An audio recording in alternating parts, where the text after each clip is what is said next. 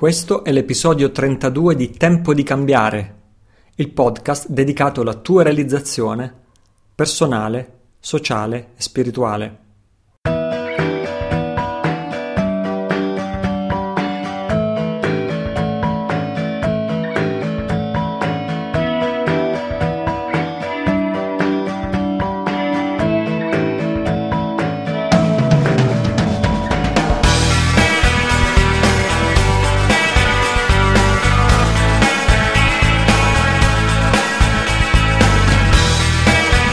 Sono Italo Cillo, questo è il mio podcast e questo probabilmente è anche il più frettoloso che io abbia mai fatto e, e che farò.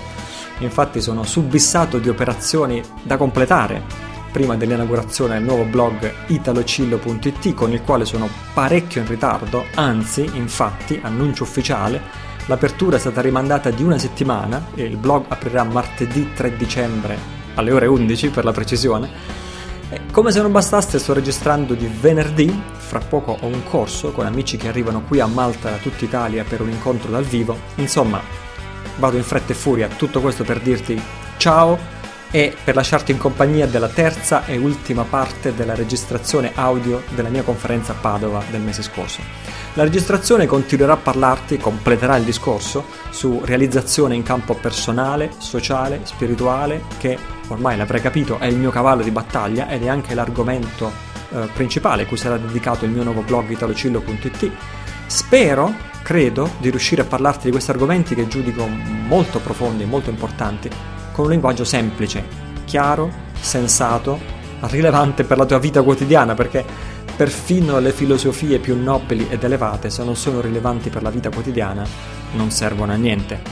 Detto questo, ti lascio la parte finale di questa registrazione, lasciando giudicare a te se sono argomenti che meritano riflessione e approfondimento. Via con la registrazione.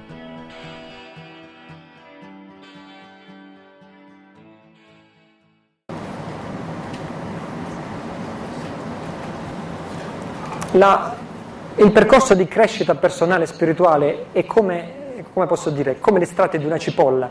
Si inizia da quello più esterno, quello più ovvio, più evidente, e poi andiamo a pelare gli strati della cipolla, e andiamo più a fondo in quello che chiamavo il problema della felicità umana.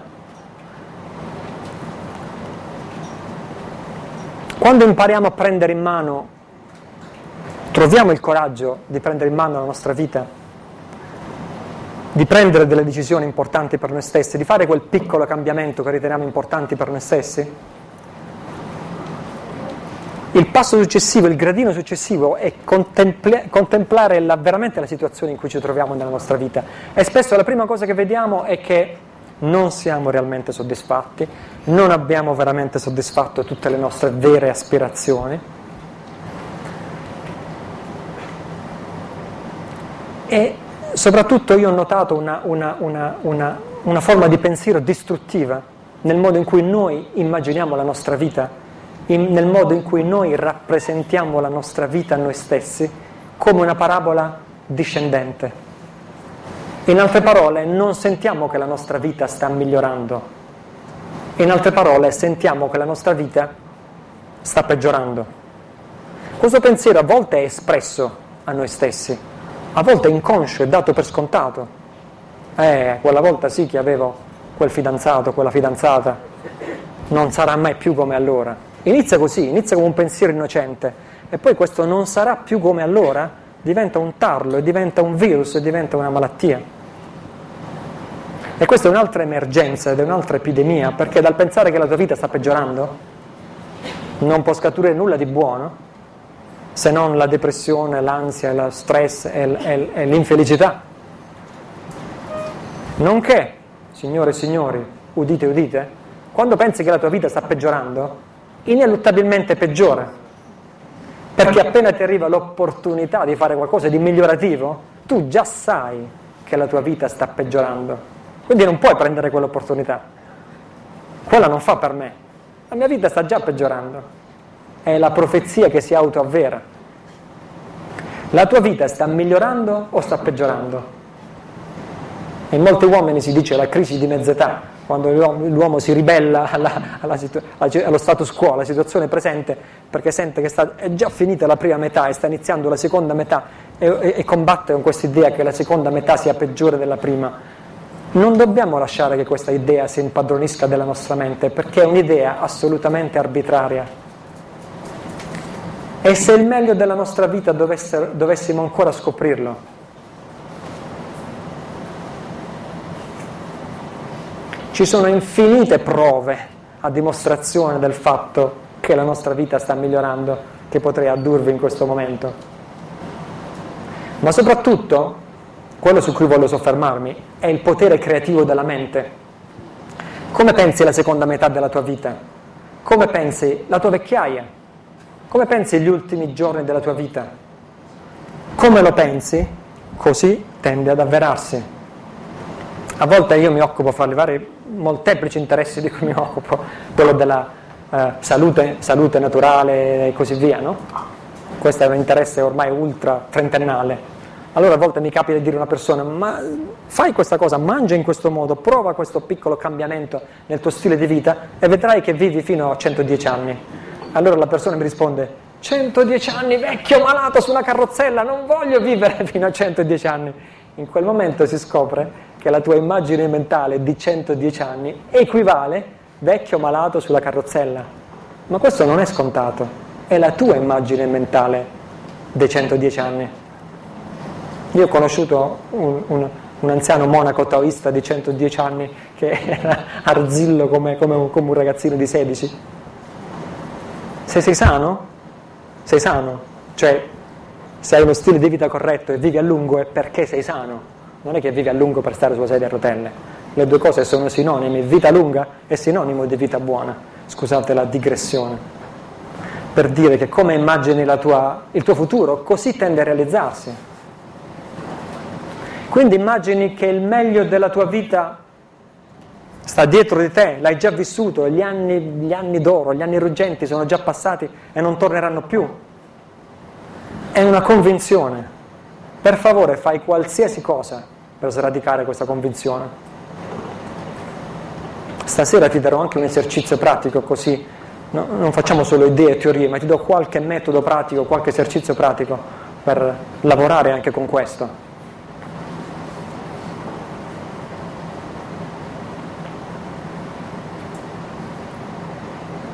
E in qualsiasi caso qual è l'antidoto di, questo, di questa visione peggiorativa? Perché la nostra vita è un tale miracolo.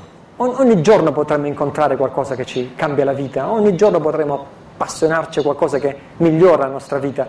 Il, il fatto stesso che abbiamo una mente pensante, cinque sensi funzionanti, possiamo vedere il mondo, sperimentare il mondo, imparare cose nuove. Cosa c'è di più bello e meraviglioso? Ogni giorno possiamo imparare cose nuove. Domani saremo più saggi di ieri. A 80 anni saremo più saggi di 8 anni. L'antidoto, dicevo, a questa visione peggiorativa, eh, ce ne sono tante, ma quello più potente è, a mio avviso, avere una, una forte visione, una forte visione positiva, come posso dire? Non voglio dire visione spirituale, perché non mi piace questa parola. La visione è una parte della spiritualità. La visione è una parte della spiritualità.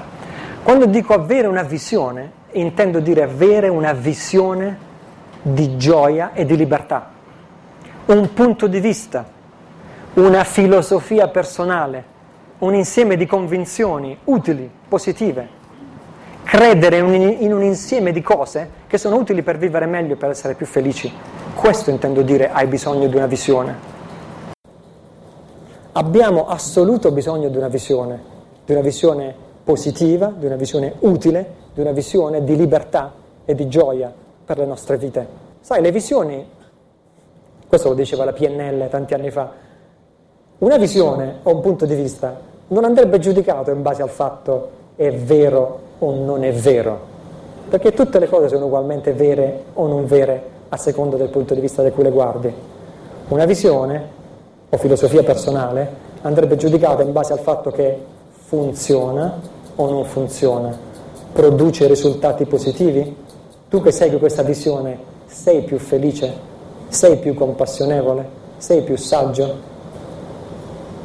In base a questo andrebbe scelta o creata una propria filosofia personale. E nel buddismo tibetano ci sono quattro scuole principali, con insegnamenti un poco diversi gli uni dagli altri, e ciascuna di... Io ho studiato con maestri di tre di queste quattro scuole, con ognuna di queste scuole almeno per 7-8 anni, eh, non studiato, praticato. E quindi anch'io, degno studente dei degni maestri, anch'io negli anni ho ricavato un mio, un mio lambrim, c'è una serie di istruzioni essenziali che penso sia la quintessenza delle, di ciò con cui si debba meditare, riflettere e fare proprio nella vita quotidiana. E le ho distillate in sei qualità che chiamo le sei qualità illuminate e che insegno nei miei corsi dal vivo due volte all'anno. Sono numero uno la fiducia, l'ho già accennato durante la meditazione guidata. Se non hai fiducia che c'è del bene con la B maiuscola dentro di te e nel mondo intorno a te, dove ti avvii, come farai a trovare la felicità in questo mondo? Quindi fiducia che esiste un bene ed entrare in contatto con questa bontà fondamentale. Questa è la prima delle sei qualità illuminate. La seconda è la libertà. Ci sono tanti tipi di libertà. La prima, l'accennavo poco fa, è la capacità di conquistare e prendersi lo spazio di libertà della propria vita senza distruggere le situazioni o senza subirle passivamente. Tu hai molta più libertà di quella che credi nella vita quotidiana per vivere bene la tua vita con te stesso e con gli altri senza subire passivamente e senza distruggere tutto. Mm? Tornando al discorso di prima. Poi c'è un altro tipo di libertà, la libertà interiore, la libertà da, dalle emozioni distruttive. Puoi essere anche in un paradiso terrestre, in un'isola tropicale, ma se naturalmente esplode la rabbia perché non ti piace il colore di quell'insetto, non ti piace il vento che tira, non ti piace questo, il non mi piace e l'emozione che consegue al non mi piace, ripeto, può essere anche in un paradiso terrestre, ma sarai comunque all'inferno. Quindi la capacità di, di libertà, la libertà di guidare la propria mente, come si dice, i pensieri, le emozioni, la rabbia, gli attaccamenti, voglio questo, non posso fare a meno di questo, questo lo odio, questo lo detesto, l'orgoglio, l'invidia, il senso di competizione, lo stress, tutti questi fattori mentali sono dei buoni servitori se tu impari a usarli, ma sono, come si dice nelle tradizioni orientali, sono dei pessimi padroni. Quando i pensieri sono padroni della tua mente e non viceversa, tu sei come una marionetta o come un burattino. Mm? Quindi libertà. Il secondo è libertà. Il terzo è la virtù. Secondo me il, il questo è un, punto, è un punto cruciale, un punto importantissimo all'interno di una visione personale sana. C'è una visione, una filosofia personale che ci conduce alla, alla felicità. E, e, non mi stupisce che nel mondo di oggi c'è, c'è come, si può, come si può dire, una crisi spirituale, una carenza spirituale, materialismo spirituale. Perché ci siamo dimenticati questo punto così importante della virtù. La virtù è condurre una vita tale da non creare danno per gli altri. Quanto è difficile da capire questo? Cosa c'è di complicato da capire nel fatto che io desidero la felicità e cerco di evitare la sofferenza e lo stesso vale per gli altri. Quindi quando io creo sofferenza per gli altri è come se lo sto facendo a me stesso. Ok? Quindi abbiamo detto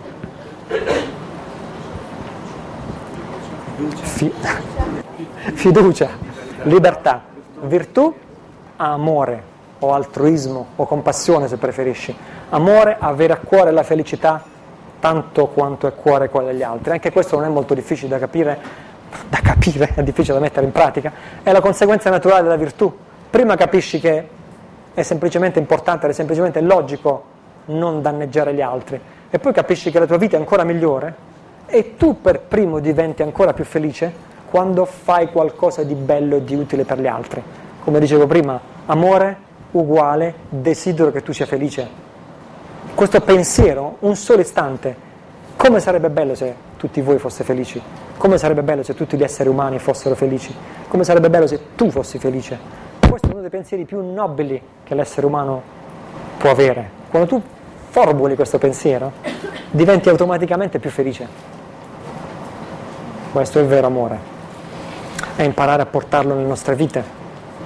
Come si dice, quando fai un regalo e quella persona ti sorride, sei tu che ricevi di più da quel regalo, non quella persona che ha ricevuto il regalo.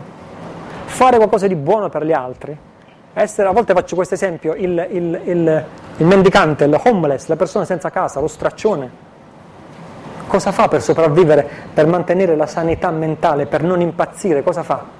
Prende le briciole di pane secco e le dà da nutrire ai piccioni, ai colombi e gioisce di questi stormi di colombi che vengono a mangiare il pane che il pezzente gli ha, ha buttato per terra.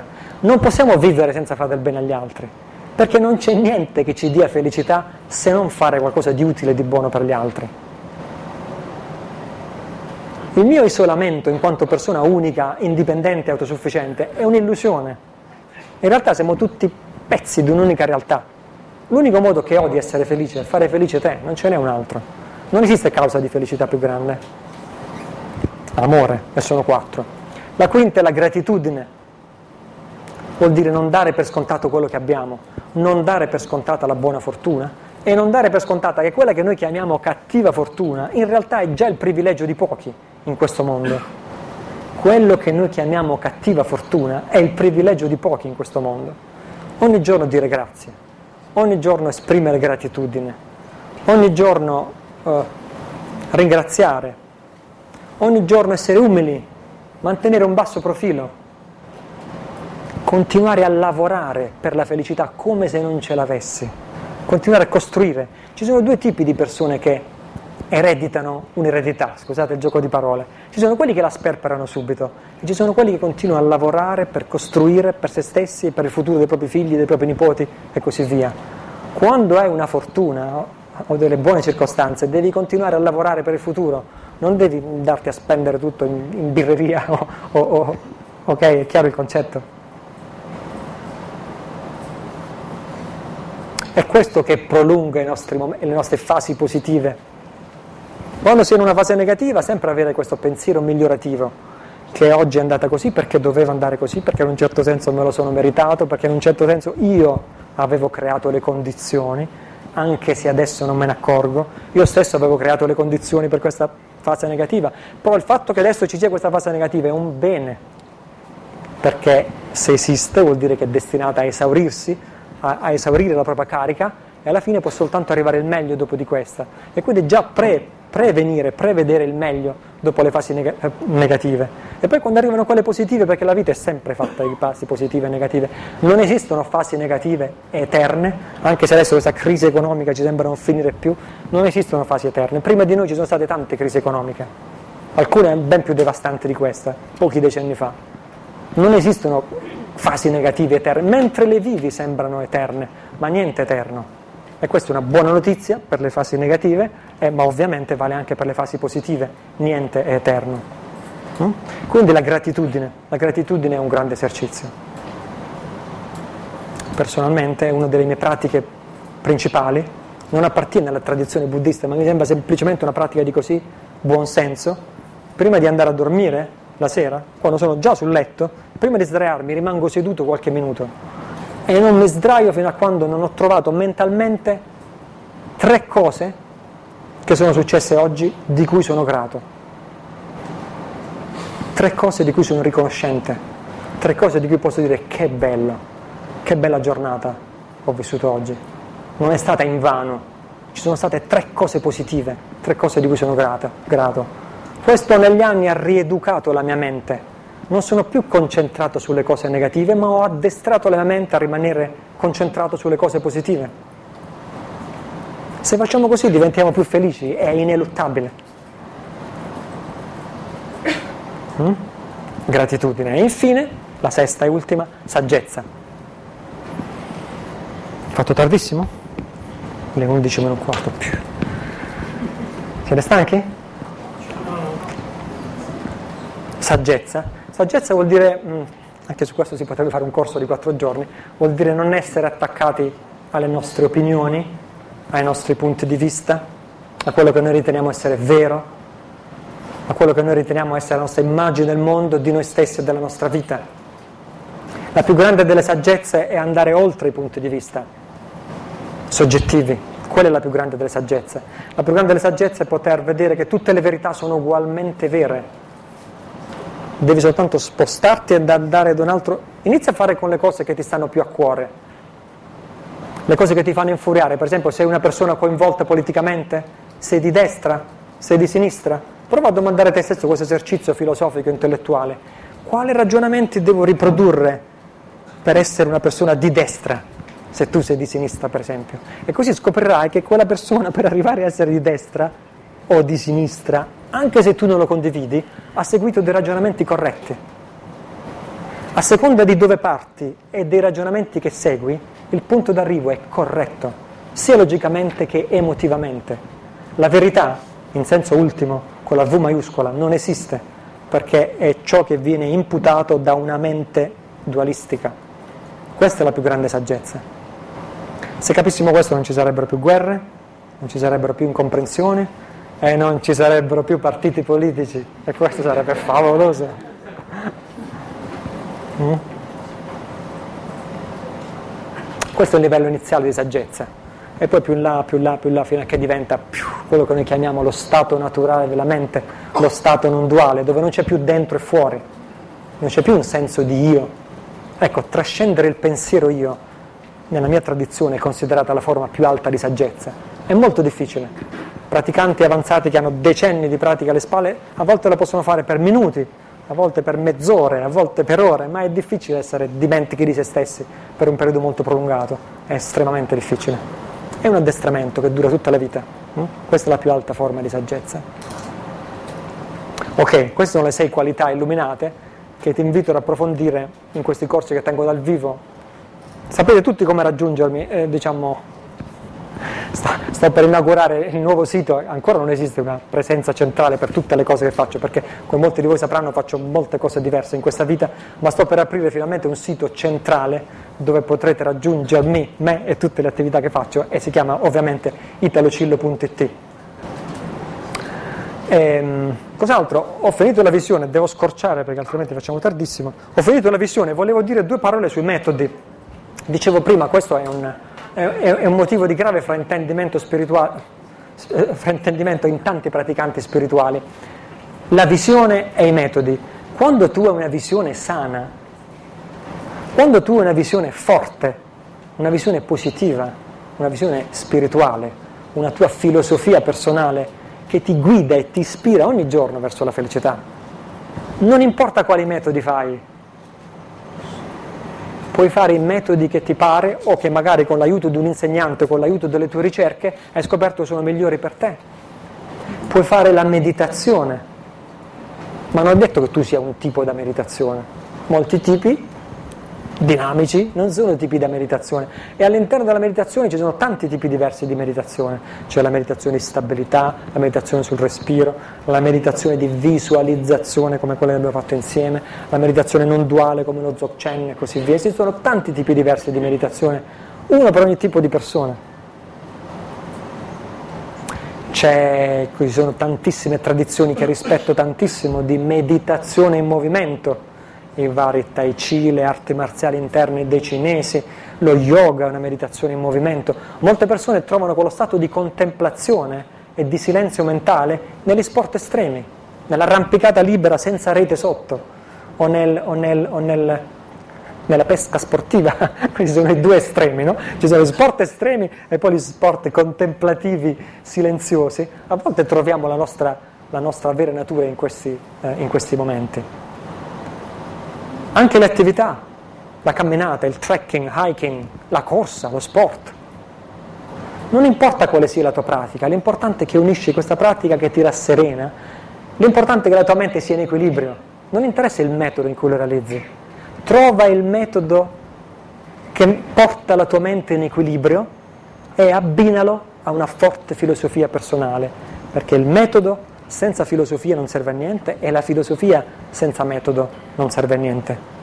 Sempre a proposito di metodi, non escludo che in futuro la meditazione possa diventare superflua. Qua se mi, se mi sente qualche buddista ortodosso mi tirerà gli ortaggi, mm, eh, ma io sono fatto così, sono un esploratore sempre del nuovo, sono un hacker, come si dice, quelli che vanno sempre alla ricerca dei, come si dice, hacker, quei smanettoni che non accettano le cose così come le ricevono, ma le devono smontare, le devono manipolare e le devono cambiare. E sono anche uno spiritual hacker, o, o tale mi considero, e sono fiero di esserlo. Non penso che dobbiamo mai assorbire le, le dottrine preconfezionate. Se, se, se avessi fatto questo adesso non sarei qui a parlare con voi, perché i miei maestri tibetani mi dicevano, sai Italo, tu hai proprio la stoffa, dovresti fare il monaco. No? Non, sarei, non, sarei, qui adesso, sarei chiuso in una parte, dentro una grotta da qualche parte a recitare mantra, se dovevo seguire in tutto e per tutto quello che i miei maestri mi dicevano. Dobbiamo sempre rielaborarlo personalmente.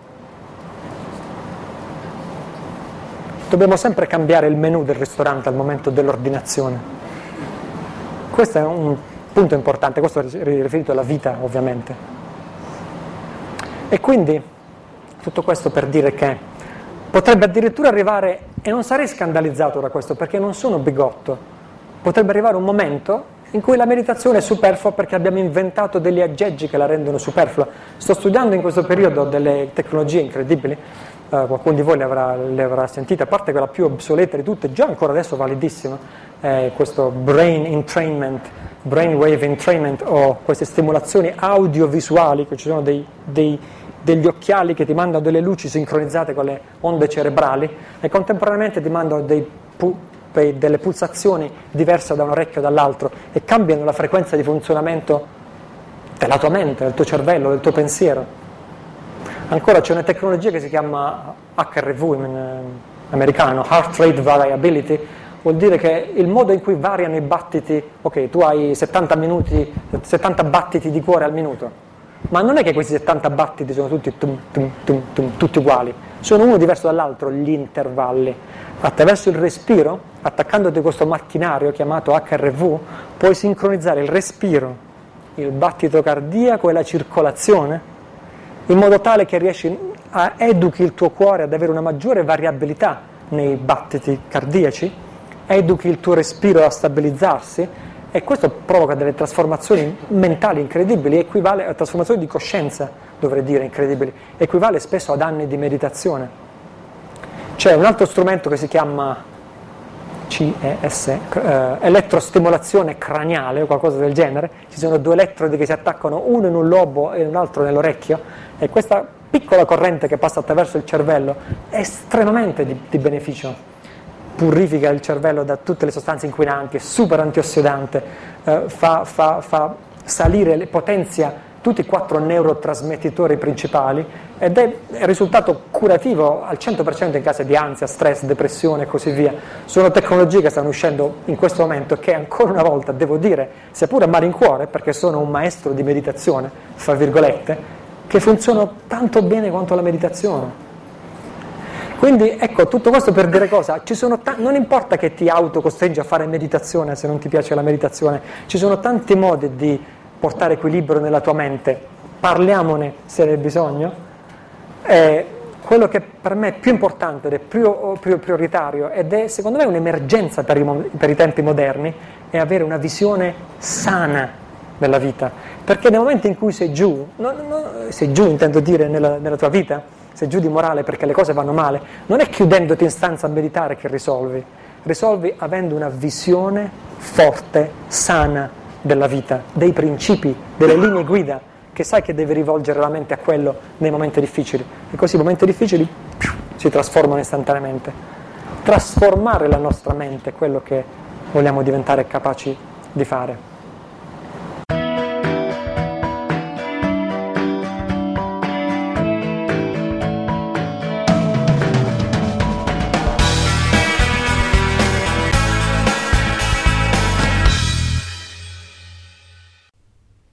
Così ho dedicato tre episodi di questo podcast a riprodurre la registrazione audio della mia recente conferenza. Spero che ne sia valsa la pena, solo tu puoi dirlo. Però questo significa che adesso ho una sfilza impressionante di argomenti arretrati di cui vorrei parlarti che si sono accumulati nel tempo. O adesso ovviamente lo farò a partire dal prossimo episodio. Tanto per darti un assaggio, ho ricevuto una valanga di domande sul Bitcoin eh, richieste di approfondimento, ti ricordo che ne avevo accennato nello scorso episodio. Nello scorso episodio ti parlavo del Bitcoin a 300 euro l'uno come risultato formidabile e, questo era appena 15 giorni fa, e lo scorso, il precedente episodio, oggi dopo 15 giorni il bitcoin è più che, raff, più che raddoppiato e naviga ormai oltre 700 euro. Eh, però attenzione, non è dell'opportunità di investimento che ti voglio parlare, anche se per alcuni di voi mh, potrà essere sicuramente rilevante e interessante saperlo. Eh, quello di cui ti voglio parlare è di una valuta che se mantiene le sue promesse non può essere vista dai governi centrali perché è invisibile dall'esterno, non può essere regolata dai governi centrali, non può essere gestita dai governi centrali, non può essere emessa dai governi centrali e udite udite non può essere tassata dai governi centrali perché i governi centrali non vengono a conoscenza dell'esistenza del tuo account personale in Bitcoin. E su quest'ultimo punto ti lascio immaginare le implicazioni che questa moneta avrà sulla società nei prossimi decenni, se, come sembra, è destinata a prendere piede. Altri argomenti di cui parleremo nei prossimi episodi, vado a ruota libera. Eh, aspetta, oggi registro nel giorno dell'anniversario dell'attentato di eh, John Fitzgerald Kennedy nel eh, 1962. Ho da raccontarti di un episodio a dir poco scioccante su questo argomento, di cui nessuno ha mai parlato o scritto, se non puntini puntini, lo saprai nel prossimo episodio. E poi, che altro? A proposito di tasse e valute che, non, valute che non possono essere tassate, ho una riflessione interessante da proporti su questo argomento, sulla legittimità dei governi a tassare gli individui. Ok, già lo so molti di voi cosa stanno pensando, eh, va bene, se non ci fossero le tasse come si farebbe ad aiutare i poveri, eccetera, eccetera, eccetera. Bene, aspetta di ascoltare la riflessione che ti proporrò in uno dei prossimi episodi e poi proseguiamo il discorso. Infine, più di 30.000 amici sono già iscritti alla mia nuova mailing list, esatto, sto creando una nuova mailing list eh, e stanno già ricevendo i miei aggiornamenti via email eh, sto anche parlando loro della nuova direzione che sto percorrendo con questo podcast, con il mio nuovo sito italocillo.it e tutto il resto che bolle in pentola. Se non sai cosa bolle in pentola è perché non sei iscritto alla mia mailing list e sei tagliato fuori dagli aggiornamenti, ogni settimana gli iscritti alla mia mailing list ricevono una mail, una newsletter piena zeppa di spunti di riflessione utili e inediti, nel senso che sono scritti apposta in esclusiva per i membri della mia lista, nessun altro li riceve, non vengono pubblicati sul web, sono riservati agli iscritti della mia mailing list. Per iscriverti anche tu, nel caso tu ti stia perdendo questi aggiornamenti, devi visitare la pagina italocillo.it slash lista semplice, no? italocillo.it slash lista, dove con un semplice click anche tu puoi, potrai diventare un lettore della mia newsletter. Per finire, scusa la frettolosità di questo episodio, ti ricordo che sono attivo su Facebook, Twitter e Google ⁇ ho anche dei video caricati su YouTube. Eh, ti ricordo che puoi iscriverti al podcast tramite iTunes e se scarichi da iTunes per favore aggiungi il tuo voto giudizio perché ci aiuta tantissimo a rendere questo podcast più visibile a coloro che non lo conoscono. Questo è Tempo di cambiare, il podcast dedicato alla tua realizzazione personale, sociale e spirituale. Io sono Italo Cillo, sii felice, ci risentiamo nel prossimo episodio.